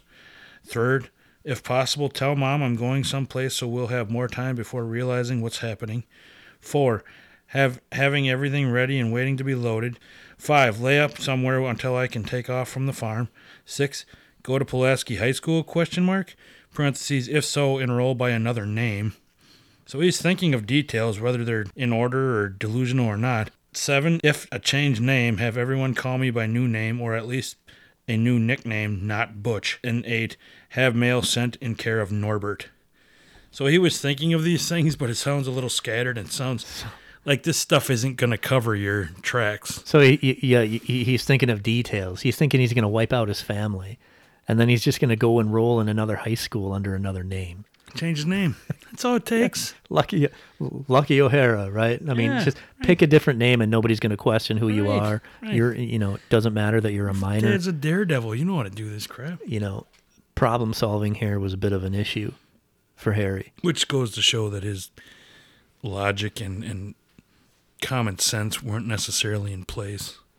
Which, to your point, there was some mental illness going on, obviously. So now, what are we? T- what, less than 24 hours or so after the murders, Harry's sitting in a jail cell in Brown County. He didn't get very far. He's got no family left for the record. He's got nothing. Nobody. His mother's completely abandoned him and disregarded his life, and now he's killed everybody else that he's related to. He also confesses to everything. He just starts talking, right? And he, he tells exactly how he did this. He says how he did it. He doesn't say why he did it. He has never said why he's done this. And initially, he did deny it, but he would break down later when finally admitting that he killed his father, who, in all reality, was the only one, even to this day, he shows any remorse for killing. So he says that on that Monday, Monday, February 18th. He get, he does go to school in the morning, right? He starts it out like like a normal day. His drafting instructor, which is the last teacher to see him, states that he refused to do anything in class. Apparently more so than he usually does because Yeah. these teachers say Not he never did anything in class, right? But it, it was now enough he's doing less. It was enough for the teacher to note that Harry was quote acting strange. So he talked to him about it. Which, that's how many people would describe his actings in the first place: strange and quiet and and aloof and kind of kept to himself. So for them to notice something was different says a lot. I'm assuming he's showing some pretty visible signs of anxiety here. Yeah, right, my- right. Nervous ticks and all that. So his his instructor does talk to him, but Harry, Harry indicates there's nothing wrong. He's fine. He does say though that he needs to leave because he has a guidance counselor appointment uh, in the afternoon. which turned out not to be true. There was no guidance counselor appointment. There was no guidance, that's for sure. so he goes home early. He told his mom he was feeling ill, so she came to pick him up. I mean, Joyce, his stepmother. So she comes, picks him up. He's home early, and now he has time to gather his 22 caliber handgun, his 22 caliber automatic rifle, and wait for all the others to come home. Joyce had to leave not too long later. She had a dental appointment and she was going grocery shopping. So he knew she was leaving the house, but she was coming back. Keep in mind, this is a 16 year old boy who's doing all this, so Now he did he did attempt to purchase a gun a few days prior, but he was rebuffed because he was too young. Uh, he also took his he, he also took out his dad's rifles the day before the murders, or two maybe two days before the murders, to go hunting. Right, so he's clearly sounds like practice to me. clearly making sure he knows how to use these. Talking weapons. about practice. So how did he do this? So he gets his weapons. For some reason, he goes out the back door, comes around the side of the house, and enters the front door. I don't know uh, what was actually. I didn't understand there. that. He said yeah, he exited the back and came around to the front to, through the front. I don't understand what his thinking was either, but maybe it was the element of surprise or something. So now Jack is the first one to be shot. He's again. He's sleeping on the couch in the living room, This is around 5:30 p.m. and he his thought that he was saying is that you need to take out if there's any threat to him, you need to take that out first, as he said in his list. And this is the only person he he adored his father from all accounts I've read. Even if he was abused by him, whether it's true or not, he always adored him. But he was the biggest threat, in So- Jack's in Harry's opinion. He goes up to his dad, who's sleeping on his back on the couch. He puts the gun to his forehead, close enough that it left burn wounds on his forehead, pulls the trigger twice, and puts one in his chest. John, who was upstairs at the time, hears, Shot him three times total. Uh, John was upstairs when this was happening, and he hears the gunshots. Right, so he comes running. What anybody would do, you hear what sounds like gunshots, you find out what the hell's going on. Either run away or you run towards to find out. What's So he on. comes running down the stairs and he sees Harry with guns. Tries to run back up the stairs. Harry shoots him. This does not kill him, and actually, it seems like a struggle might have ensued a bit. shot. He was shot in the back, and then a struggle did ensue. And obviously, already being shot, Harry was able to overpower him. Shot him three more times, the last being in the head as he was trying to, it sounds like, get out the kitchen door. He then turns his attention to the 11 year old twins who were both in the kitchen at the time. One was coloring. She was coloring on the floor under the kitchen table. And Judith, the other one, was laying near the icebox. And they were both laying on the ground, essentially. They're just hanging out in the li- in the, in the kitchen. So he he he shoots Judy twice in the head. That's with- how quick this had to have happened for those girls to still be laying there. That they didn't. well, they're in sh- they're they're seeing this. Right, they're just laying there in shock, Right. obviously. But yeah, I mean, the, the picture that the painted when I read that one's coloring under the table and the other one's laying there near the icebox, and they didn't move those positions as they witnessed this going on. It's just to, to imagine being there would just be overwhelming. So he shoots Judy twice in the head, who's over by the ice box, And then he runs out of bullets in the in the handgun. So he I can't imagine this. He shoots the the 11-year-old girl dead. The Twice, other twice in the head. the other 11-year-old girl is still coloring on watching this, right? He puts the handgun down, leaves and goes and gets the rifle. I, that, that's what I don't understand. That this other the other twin didn't panic and leave, or she just must have been in such Uh, You're- shock. you're- she's paralyzed. I guess. And I mean, She's paralyzed. He comes back with the rifle and puts a bullet in her head. as morbid as it sounds, there was blood around. She could have been coloring with at that point because there had to be blood everywhere. I mean, just imagine the last minute or two of her life. her uh, whole family. I mean, so now again, Joyce isn't home yet. She she one went, fatal shot to the head, as you said. That's all it took with her. she went to the dentist and then she stopped at the grocery store. So she comes home. Harry waits for her to come home. He like hides in the kitchen or something, right? Well, first he returns to the living room to make sure Jack is dead. Checks the pulse, as we alluded to earlier, that he was he, he put that on his list that he needed to do. Grabbed his grabbed his wrist and found no pulse. Then he returns to the kitchen and waited for his stepmother, as Scott alluded to. So she comes home. Obviously, she's unaware of anything that's going on. She comes home. She enters the house and she walks into the kitchen. So he allows her, he allows her to enter the house, walk into the kitchen, and see her dead children on the floor. She, She- allowed that She places the grocery bags on the dryer and stepped into the kitchen. Upon seeing her dead son on the floor, was immediately shot with one fatal bullet to the head. According to the Green Bay Press Gazette, she died. "Quote: She died with her mouth wide open in shocked surprise at the scene before her." Fell to the floor with one fatal shot. He could have took her out right when she walked in the door. He waited until she walked through and saw her kids dead in the kitchen, and then took her out. That's her last thought. Yeah. Now, did you did I don't know if you saw Mickey? Did you see? This would never be done today. So the Press Gazette, the day of the murders, the day of the murders. I don't know if this was a, a afternoon edition or if it was just later in the morning that they were able to get this out. But the crime scene is in the photo is in the paper, and the bodies are. I've never seen this. The the bodies are laying there. They have this in the in the paper. They're covered. They're covered in sheets. But the girls are laying on the kitchen floor with a with a sheet over them. There's blood all over the place. Jack is laying on on the couch with a sheet over him. There's blood soaked all over the place. I mean, I have never seen newspaper photos like this before. That was published that day. The articles I read didn't have those In the Green pictures, Bay that's Press- that is astonishing. Press that, Gazette. It- right, and I, I mean that's a fairly popular paper on these parts, and I've I've never before or since seen a picture like that. In, in fact, I didn't see it in this case, but yeah, that's crazy. Let that me let me show you that much these. Let me show you these. Wow, So there, there's that's that's groceries John. are on the dryer. Right.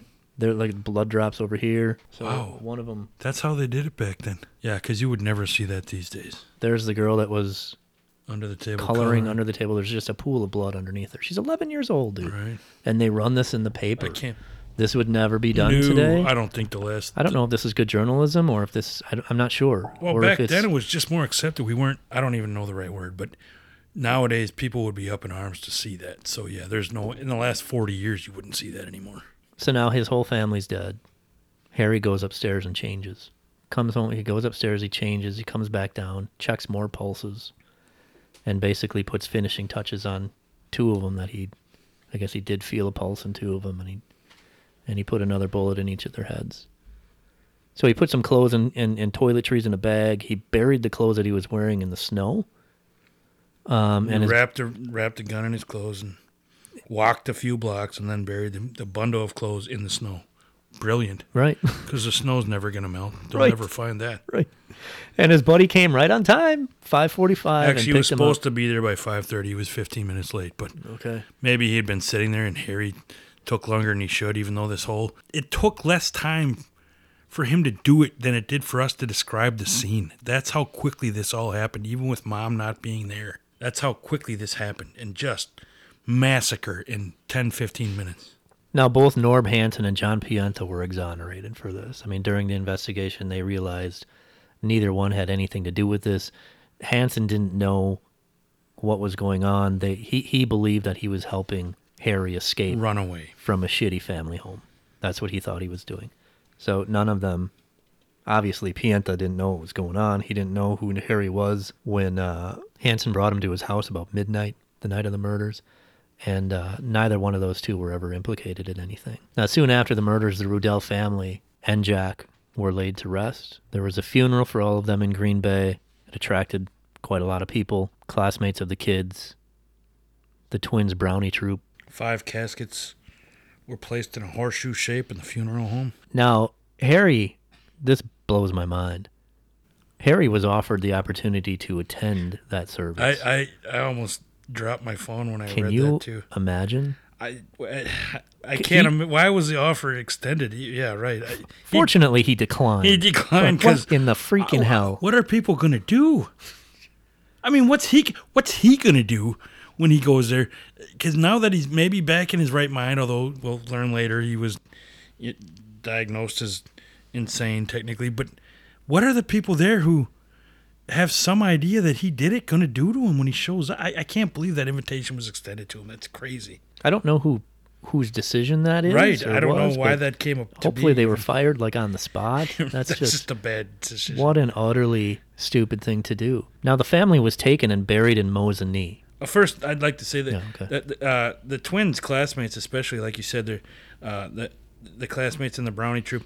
They they created a huge memorial mural on the wall at their grade school, as a tribute to this to this family that died in this horrific way. So there are still there's not a lot of evidence to this happening ha- having been so long ago, but that mural still exists from what I've been come to understand. According to Daniels, it's it he he mentions it as a a, a fading mural still exists. few. I don't know what school it's in though, but I mean that's you know sixty some years old now. Right, and and uh, there was a line of hearses that transported the caskets 100 miles from Green Bay to the city of Mosinee, f- f- where the burial plot was for the family. Now Mosinee is where is where Joyce's family lived.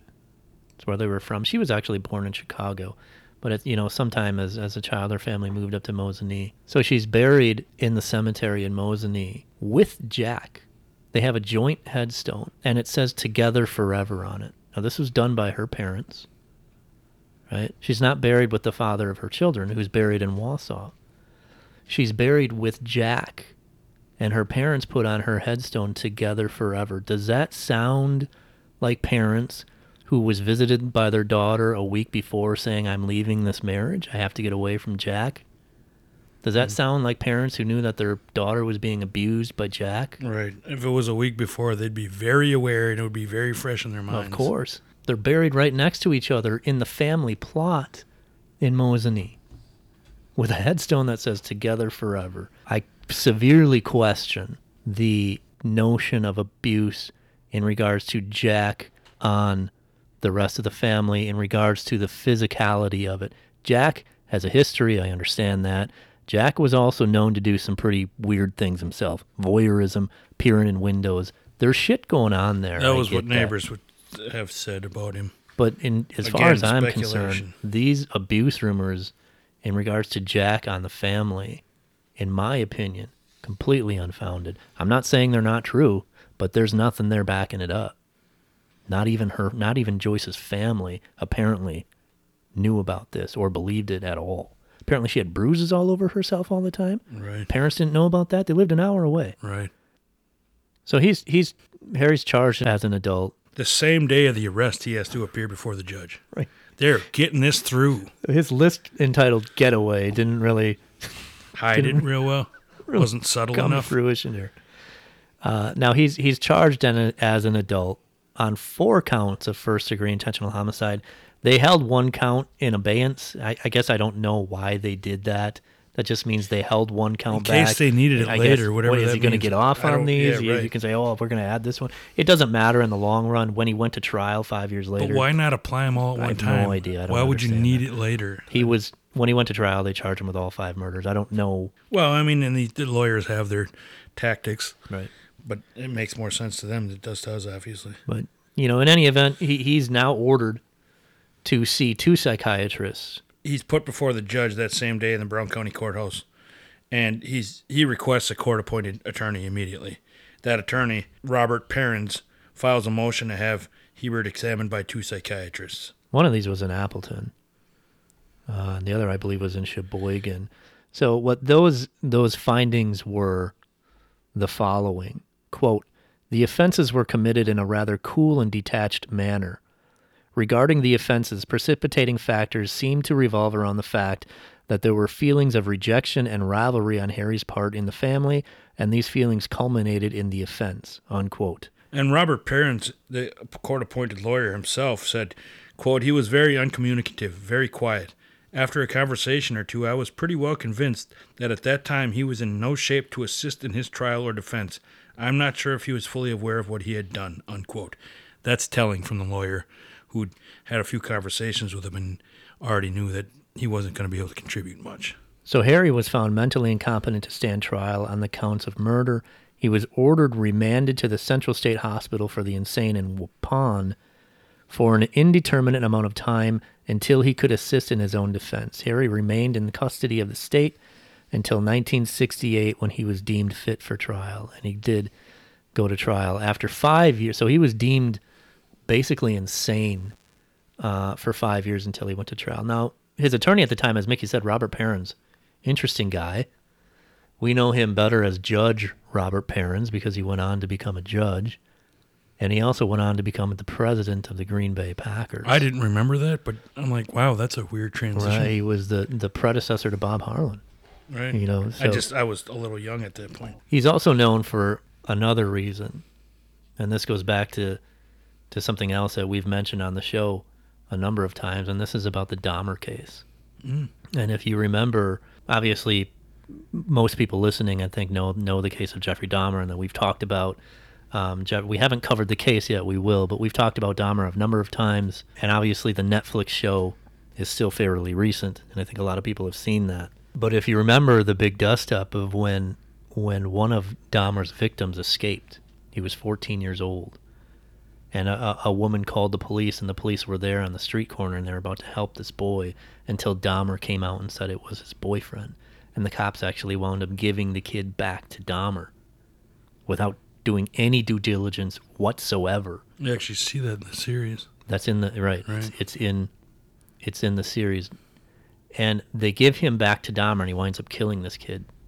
Like hours later, he was 14 years old. The police said he was an adult. He said he was 19. Dahmer said he was 19. The police never checked an ID, never asked for one, nothing. They gave this kid, who was an Asian boy, back to Dahmer, the white guy. Right? Dahmer takes That's important. Dahmer takes the kid back to his, his apartment, kills him. So now there's this huge thing that happens with these two police officers, and these two police officers were actually fired. They're kicked off the force, and this is a big. This is a kind of a big deal in the in the, the Netflix series. They Right. spent They- some they- time on and I kind of remember it happening as it happened too. The I mean, it's it's portrayed differently. It's not Right. portrayed that they were kicked off the, the force in there. Right. They were. They were fired from the Milwaukee Police Department, and they sued for their jobs back. Judge Parins is the one who reversed their termination. Judge Parins is the one that said, "Nope, you boys did nothing wrong. You not only get your jobs back, but you're getting fifty-five thousand dollars back in back pay." So this didn't sit well with a lot of people Doesn't sit uh, that well with me.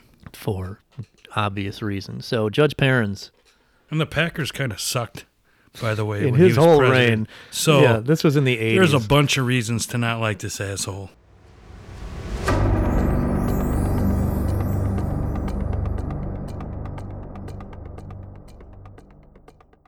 So after five years or so, uh, 1968, he's finally found competent to stand trial.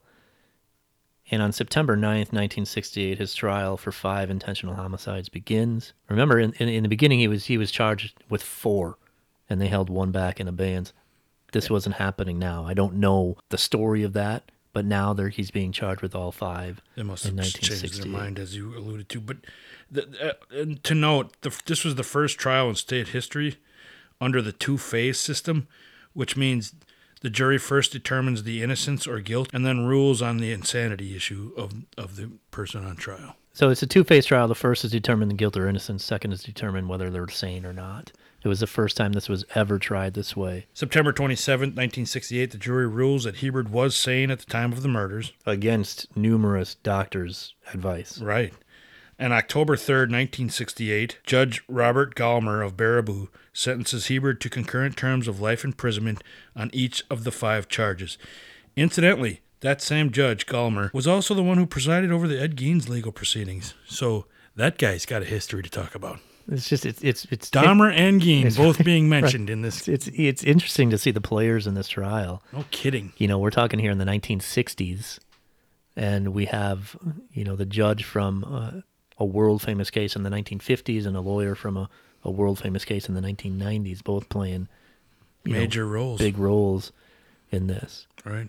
Now, as Mickey said, the, he was sentenced to five life sentences, but they were Concurrent. concurrent. And Judge Gollmar did this, which is fairly risky because that means he gets he could possibly get out on parole. Right. And Judge Gollmar said, "quote One life is all a man has, and as far as I'm concerned, one life is all he can be sentenced for." That seems like then why charge him with the other four at all? Right. So he, if now conversely, if he's sentenced to five life life sentences consecutively, he ain't never seeing anything. Right. He's in jail until he's 500 Even years Parole old. isn't right? going to get him out. Yeah. So, but because they're concurrent, he has been up for parole several times. He is still alive. He is still in prison. He's 70, what, six or seven years old. And every request for parole ever since has been deferred for the year. They just kick it to another panel They just punch it to the next year. yeah. until he gets to a panel that says, you know what? you're you're serving one of the longest sentences ever in the state of Wisconsin. What's he at 60 years or so now? You're elderly, you're harmless, you're you're a threat to nobody. We're going to let you out. Is that going to happen? And it, what it comes down to is the parole board continually compliments on him on his progress during his incarceration. But as you're getting to, it always returns to the issue of the seriousness of the crimes and the conclusions against his release. It was just such a psychotic episode. You don't want that guy. What if he gets, to that point again? Right, right. My my he was point is, capable the first time. my point is and, and kind of in the climate that we're in, there is who's saying that you're not going to get to a panel one day that says, "You know what? Enough is enough. You're going to go live in this halfway house for the rest of your life somewhere." You know, could he not do damage to somebody again? He sure as hell could. So again, that sentence of five life sentences concurrent makes no freaking sense. That is negligence. So, as, as we're alluding to, he's currently residing in the Kettle Moraine Correctional Institution near Plymouth. The treatment worker in prison says he's been a very good prisoner. He's matriculated through all the levels of security, starting in maximum security to the medium security with fences, and to minimum security, virtually no security at all. In 1992, the Department of Corrections mandated that all inmates with life sentences to be at a higher level of security, and for this reason alone, Harry was sent back to the higher than minimum security prison once again. It's reported that he even became such an ideal prisoner that he was reported that he became an inmate driver, which is a position allowing him outside of the prison setting during working hours. So, in all accounts, he's become a upstanding citizen inside the prison walls. So uh, whether he's capable of doing this again or not, it doesn't. It's, he's not ask, having any incidents inside prison walls or anything. But again, he was capable of it one time. Who's to say that if they were to let him out, and it real, realistically could happen, who's to say he wouldn't do it again? You just never know. Just the notion that it can happen again because of a judge's egregious Right. act. The fact that they allowed it to be a possibility. So he basically it was thought that you know, a court. I know what the jury said. Doctors, numerous doctors during his trial said he was insane Right. when he committed this crime, and he was insane for five years afterwards, until they said that he was competent to withstand trial. The jury, for obvious reasons, rebuffed that and said, "No, dude, you're going to prison." You're right, Mick. What if you know the panel comes along says you're elderly, you've been in here long enough, go live in this halfway house? What if he goes uh, temporarily insane again? If you can reach the level of insanity to do such an act against your own family, not even random strangers, which is not justified by any stretch of the imagination, but these are people you supposedly cared about or should care about, or, you know, they're, they're family, period. And you methodically killed them. You but thought thought about it for weeks, had lists and plans in place and escape plan and everything. And who's to say that he doesn't have a flashback to that even or get get set off by some new people in his life once he's outside the walls and and just go haywire for 15 minutes again or a few weeks again. You know if you're capable of it once unfortunately i do believe everybody deserves a second chance a third chance but maybe not in the case of, of a horrific five person killing like this. Maybe maybe he made his bed and he needs to lay in it for the rest of his existence. I, And for people that say that, well, studies show that that doesn't happen, it's true. Right but it only has to happen once But he he has advocators working on his behalf, believing that he's elderly, he's been in the prison system long enough, he deserves to be out. He's rehabilitated. Right? They say studies show that these people do not uh, reoffend. Harry was the first documented instance of a teenager wiping out his family in the state of Wisconsin, ever, ever. Now you hear about this now and again, right? Harry didn't have any precedent to look onto in the state of Wisconsin when he was 16 years old. He didn't hear about this on the news. He didn't read about this anywhere. There weren't other school killings and Right. mass murderers going on so frequently. He didn't have the violent video games, the the the YouTube videos. He didn't have all these possible influences. I believe those are lame excuses, but he didn't have any of this stuff to start him off in this path, and so he kind of was a trailblazer when it comes to this kind of horrific act. Well, yeah, and and as as Daniels does say in his book, and I give him credit for this, he didn't have anything to look to when you know as like a copycat committing this crime, this crime, but he kind of wrote the book now on how to do it. and and who these people are, the people that do it, because they fit him to a T. Steve Daniels had a quote that I thought was pretty interesting and accurate. Quote, Harry's place is among the state's infamous. Harry could be considered a groundbreaker, a pioneer of sorts on the wilderness trail of mass murder. In 1963, he drew the psychological map that the plethora of progeny mass killers follow to this day, unquote. You know, when you when you look at studies that are done by teenagers who commit mass murder today, they have these things in common, and this is by again by Stephen Daniels. They have a deep-seated anger. Harry obviously was rageful. Parents are the main target. Usually don't get along with siblings. Have some degree of mental illness. Have a high tendency towards sociopathy, and he's he's said many times that although he does have remorse for for his father being done, there's no remorse for the rest of those people. And and quote, there may be a precipitating event, and if there is, it's often exceptionally trivial. After killing the family, there is leaving of the area. And unlike adult mass murderers, there is virtually no suicide among teens who kill. Harry never thought about taking himself out after this. And what and what, they also go into the point that adults who do kill their families, one researcher said of familicide, quote, it's not a means to an end. It is the end, unquote. And that's from the adult point of view, because in most cases, when the adult kills their family, they kill themselves because they just want it to be over for everyone. And when it comes to teenagers and, and or adolescents that do these crimes, most of the time they have an escape plan because they aren't suicidal, which just boggles my mind because it seems suicide happens in that age more than any other. So the fact that these people that age are capable of killing their family and don't feel the need to turn the gun or the weapon on themselves, that just seems very contradictory to me when adults do tend to do it. So there's there's thought to be three kinds of people that commit this this crime, and they they they kind of fall into three different categories. One is they're severely abused. Two is that they're mentally ill, and three is that they're antisocial. And Daniels points out in his book, and I think he does a good job about this, that Harry doesn't really f- fit in squarely into any three of those Neatly into any categories. of He's it's a little bit of all of them. Kind of a hype because he was abused, whether we believe it was by his the most recent family or not. He, there was abuse in his past. So yeah, he's kind of a hybrid of all three of those. So there are other cases in this state alone, and to the point I just made, it's difficult to ascertain if Harry is the first actual teenage family killer in state history. But through most research, it does indicate that quite possibly he is the first documented case.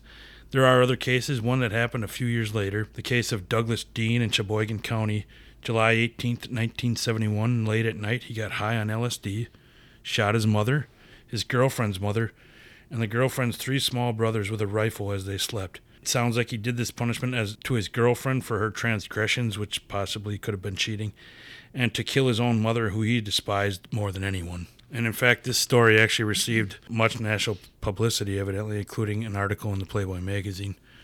Another case that could be compared to this was April 7th, 1984. A, a a kid known as S.R. Ranke in the village of Hamburg in Marathon County. A day after playing catch in the front yard with his family, S.R. went to his room, removed the shotgun from his closet and the, the case it was in, returned downstairs to the living room, and opened fire. He killed his father, his mother, his brother, and seriously wounded his younger sister, leaving her for dead. Due to the laws current at the time, he spent less than four years in a juvenile facility. As a result of this stupidity, in my opinion, he later, after re entering the criminal justice system as a young adult, was asked by parole why he killed family. Only response was, I decide when someone has to die, quote unquote. And I, as I was getting to, th- this case actually changed the laws in Wisconsin to allowing juveniles as young as 14 charged with murder to be waived into the adult court. And thank God it happened. It's too bad it didn't happen before that. One final case that happened in the state of Wisconsin, April 23rd, 1991, Bruce Brenzier near Balsam Lake in Polk County killed his father, his father's girlfriend, her two daughters, and her daughter they had together with a deer rifle. Then he called upon his stepbrother to help him dispose of the bodies, then placed them in a family station wagon which was set on fire. And after that, Bruce then called and reported his family missing kind of along the lines of what Harry's plans were going to be, even though it didn't come to fruition. After all this, Bruce was institutionalized under a unique sentencing structure. He spent first three life sentences in a state hospital, and then finally he was transferred to the custody of the Department of Corrections. So now one of those said that you that the, only reason he gave is because he believed people die when I say they do. I decide when someone has to die. I am God. yeah. Yeah. At that age, I mean, as an adolescent, to be, I decide when someone dies. Wow. How do you, how do you look at things that way at any age, much less at such a young age? So the house today still exists uh, for the most part. It's a little. It's a little bit. We haven't we haven't mentioned the address, kind of for a couple of reasons. One, the address is out there. If you guys want to find it, go ahead. We're not going to put it out there. Couple things though. Uh, there's a lot of conflicting numbers out there, which was the house address address, itself, right? right. For the different different publications are say different numbers, and we also know that the addresses on that street have since changed. The numbers have changed, so you can look it up if you want. Be very wary that that address that you find is not relevant today. Now, the house also itself, again, still exists, but it's been remodeled so many times that as of today, it is believed that nothing of the original area of where these murders took place still exists. However, that hasn't always been the case. In 1994 to 2003, there was one couple that moved in, and the the husband's aunt, who went to school with Harry, researched it and showed articles to their to these new owners. The wife said she could feel where the mother had been shot, and saw where the father had laid on the couch. Th- to that point, the additions had been made, but the portion where the massacre occurred was still intact. The wife would also go on to say that she felt the house was haunted and that some specter remained from the killings. Often left in the house alone while her husband worked at late at night, she thought she would hear the radio playing, and there was a search of the house and found no radio. But there was a noise sounding like a low female ongoing murmuring sound that only occurred when she was home alone.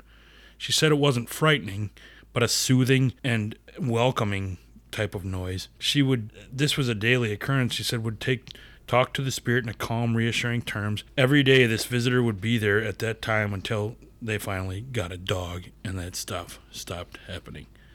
So, whether this was actual paranormal activity or not, this woman believed it was, but there's no other evidence that there, this place was even haunted after this massacre happened. Well, I don't have any doubt that if that area of the house exists, it's haunted as hell. Well, I'm sure. Well, I don't either, and especially question you. Rick. about it. But is it residual, as you as you say, or it's funny that that was the only testament we had, and was just her. It wasn't even the husband that that saw these incidences. So Un- until they got a dog. Right, then And the dog- right, the dog ended it. the dog must have chased the spirit away, because that often happens, right? it. It's very reminiscent of the Amityville horror and how that all started, which which started with a familicide event. Ronald DeFeo came home one day at 3.15, 3.30 in the morning, whatever it was, grabbed a shotgun and took out his family. Both his parents and his four or five siblings. I don't know the exact number. He was older than Harry was. He was, I think he, Ronald DeFeo was 23. He was in his early 20s. Um, and Technically an adult. his his uh, his reasons for that is that he was possessed. He said that a demon made him do it, and then obviously subsequent people that owned the house um, said it was haunted, and then they wrote a book about it, and became this huge phenomena. But, Harry never even alluded to anything like that. no. So what made Harry do this? What you know, Harry today again has never told anybody, not any of his lawyers, not the judge, not the people in his life that he had that still supported him throughout his time, including Norbert Hansen, who visited him n- numerous times in prison and believes that he should be out and is advocating for him or was. He's never said why he did this. He never said there was so much abuse on me I had to get rid of it. He never said I was so angry at the world I had to get rid of these people. He never said I hated my mother so much I had to get rid of them. Why did he do this? But again, I I believe that someone doesn't go this haywire unless there was significant abuse, molestation, possibly both, usually both, it seems, to cause someone to go this haywire. If there's any amount of support or just someone saying that he's not worthless and that there's a reason he's here, it sounds like he had none of that and there was some abuse, whether it was from this final family that he took it out on, leads you to have to wonder because, as Scott keeps alluding to, The evidence isn't necessarily there to, to back that up, but there was abuse in the past. His biological parents, or his mother at least, which is an important factor in your life, basically disregarded him. They wanted to get rid of him. Her her new husband abused him. This this kid was troubled anyway, and if there was mental illness on top of it, that that's a perfect equation. And, with no support, with no even with his father taking him in, it doesn't sound like they were giving him a lot of attention and, and patting his ego or anything like that. He might have not have been the worst father, the father that we might have painted today, but there was something going on with him, not only mentally but in his environment too, and that's usually the case, unfortunately. Even the psychiatrists that were ordered by the court said nothing in their conclusion about abuse. It was no, and it was they were adamant about him being psychologically ill, mentally No ill. question about it. adamant. They were saying he was insane. They didn't mention that he did this because he was abused. They didn't mention that he did this uh, because he was antisocial. They mentioned that they think that he did this because he felt jealous that he was left out of the of he was jealous of his siblings for the most and part. he felt left out of the family circle, which a lot of times I, I've known people who felt that way. A lot of times that's just th- people bringing that on themselves. That's a normal part of adolescence. right, and, and and people, whether the family is welcoming welcoming to them or not, it's just it's your perception. We all go through the cycles, but thank God most of us don't end up killing our families. Feed on these feelings long enough or severe enough, th- this does happen, unfortunately, which we tend to see in school shootings too. In this case, he took it inward to his family, but with the school shootings, they often go out outward. With children doing it, it happens enough, unfortunately, as we've learned over the last 20, 30 years. I think there's a lot of driving factors to why he did it. He had a shitty formative time of his life, you know, between as we said, between two and eight years old when you're looking for attachment with your parents. and Identity. they, uh, they push that away from you. I think there's a lot of rage there. He felt worthless as a human being in general. I also think he was very mentally ill. Right. And I think you see this by the kind of split personality that you see illustrated by his teachers. All of his teachers, not just one or two, all of his teachers are saying he's this quiet, withdrawn kid, aloof. He didn't do well in school. The te- last teacher that saw him asked if there was something wrong with him because he was acting strange. There, there's Stephen Daniels alludes to in his book that there is a crime scene photo of his dad on the couch after he's shot, and he's hanging out from the waist down. Right? He's he, he's wearing clothes, but his penis is hanging out. Okay. And the one friend of theirs that we've mentioned a few times said he saw it once and would avoid it while he was napping from then on. But when when asked about it himself, Harry would just say that's just how he slept. Now that's speculation in both regards. There was one crime scene photo that supposedly showed that. Just how he slept, right? Right. No. I don't believe that for a second. Not for a second. What's your theory? So we have a 30 something year old man here, 37 year old man, who's living in a house with two 11 year old girls who are not his daughters. And he comes home from work, as he does every day, and takes a nap on the couch in the living room where everybody can see him. And he whips out Major Goolsby. There's no way. I wonder if he referred to it. There's no way. And the storyteller here, Mr. Carmen, says that he walked by, or he walked by him sleeping uh, in, in in the front room once in a chair, and it was and it was out. And he he's who, who does this? Who does this? I don't I don't believe a sexual predator would do that, but there's no indication he's a sexual predator. Well, well, I mean, th- th- there's people speculating, and that's you know that's why you could believe it if you wanted to believe all this other speculation. But like you said, that doesn't mean he was doing it. Just because this Carmen guy had ill will towards basically Harry and his father, his biological father. So a lot of these, as you called them, are stories coming from this guy's mouth.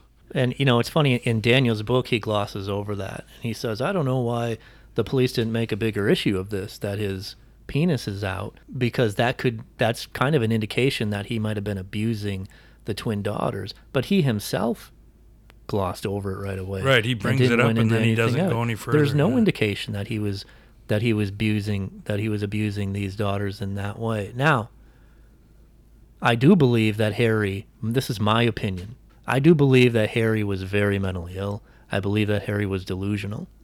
And I believe that Harry thought his father, was abusing those twins. So he was being the protective over He- older brother. I think he was going through a God complex, not unlike that other perpetrator you just talked about. I decide who should die. Right. yeah. I think he thought his his dad was abusing those twin daughters. I believe Harry did this to him posthumously.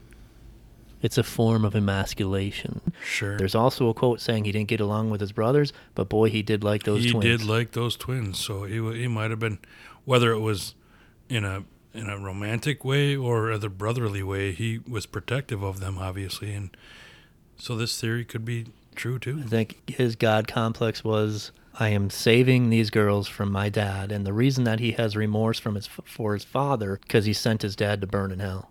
Right. He's But- very religious, heavy in the church. He was very active in church groups. He was remorseful for his father because of what his father did. So Well, I think that he his God complex is that he was remorseful because he knows his dad is burning in hell right now, and he doesn't have remorse for the rest of that family because he saved them from the embarrassment, not only the torture that they were going through in his mind, but they're in a better place now. He calls himself Hawk today. You know that? He calls himself Hawk today because he's part Native American. He's, Yeah, right. he's not. no. There's no Native American. So he's still he's a little bit delusional.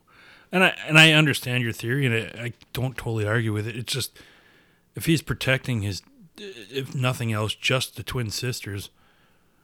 Once he kills his dad, why doesn't it stop there? Is he afraid they're going to turn him in? Oh, because then all the embarrassment goes on to that family. They live with that now.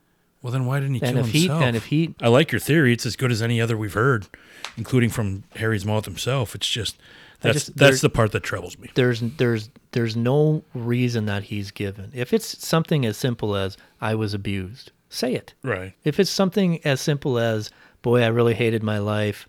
Um, I, I was really downtrodden when I was little, and uh, I have a lot of rage. Say it. Talk he about says nothing he talked about the abuse from his stepfather, but as you said, never from Jack. So he's also protecting his father by saying, or by not saying, in my opinion, that he believes that he was molesting those kids. Because he's not putting his dad through that embarrassment. That was his. That was possibly hi- his mentality at the time, but he's not going to throw his dad under the bus by admitting it out loud. I just think if there's if there's a simple reason for this, I don't think there's a simple reason. say it, Right. right? But I'm not sure. As the court appointed attorney said, I don't think Perry fully understood what had happened after he had done it. And now he's had all these years to sit and think about it. He's probably come up with 50 different theories as to why he did it himself. But to his credit, maybe, he's never admitted any of them. But there's a reason he did it. You know, At the time. the whole a doctor saying he doesn't believe that he knows why he did it. Yeah, he did know why he did it. He knew it at the time. He planned this out for weeks. well, my whole question is how do we prevent this going forward? Right. You, you can't. Harry, obviously, he pulled the trigger. He took out children. He deserves the blame. But that doesn't mean everybody else in his life is absolved. I mean, if there, there is a lesson here, maybe the lesson is how about not be a shitty parent? How about when you have a toddler in your home, you take care of them and you show them love and affection and that they are cared for? I mean, obviously, the mother resented him and held him in disdain, but then then don't just allow the abuse to happen. But then again, if you're capable of hating your own biological child, maybe you're not capable of those thoughts, unfortunately, She's, she's a sociopath. right? She's mentally ill. And maybe that goes down to generations. no doubt about it. Both of us believe that Harry um, Is mentally is ill. mentally ill. There's no question about it. But parenting has a direct effect of who your your children become. And when when when you're you're treating them in their formative years like they're trash, they're going to treat other people like that too. They're they're not going to have remorse. You didn't show them any. They're not going to have love. You didn't show them any. I mean, we look at the, the the society that we're in today. This in 1963, this was unheard of, right? That's why it was almost international news. But since the 90s, this has come so common that we've almost become desensitized to it. There's a mass shooting almost every day in this country. And obviously, not all of the blame, but part of the blame goes to parenting for that. There's a lot of reasons these things are going on. We have an, uh, an, an epidemic in this country of people having children that don't care for them, people having children that don't care about themselves. Or they just don't know how to do it. They don't know how to do it or they don't want to do it. Right. And it, unfortunately, a lot of it has to do with people not accepting any responsibility for their own lives and their, their own actions. And again, if you bring a child into this world, it's your responsibility. And if you don't think you can handle it, then you should find a way to provide a better situation for that child.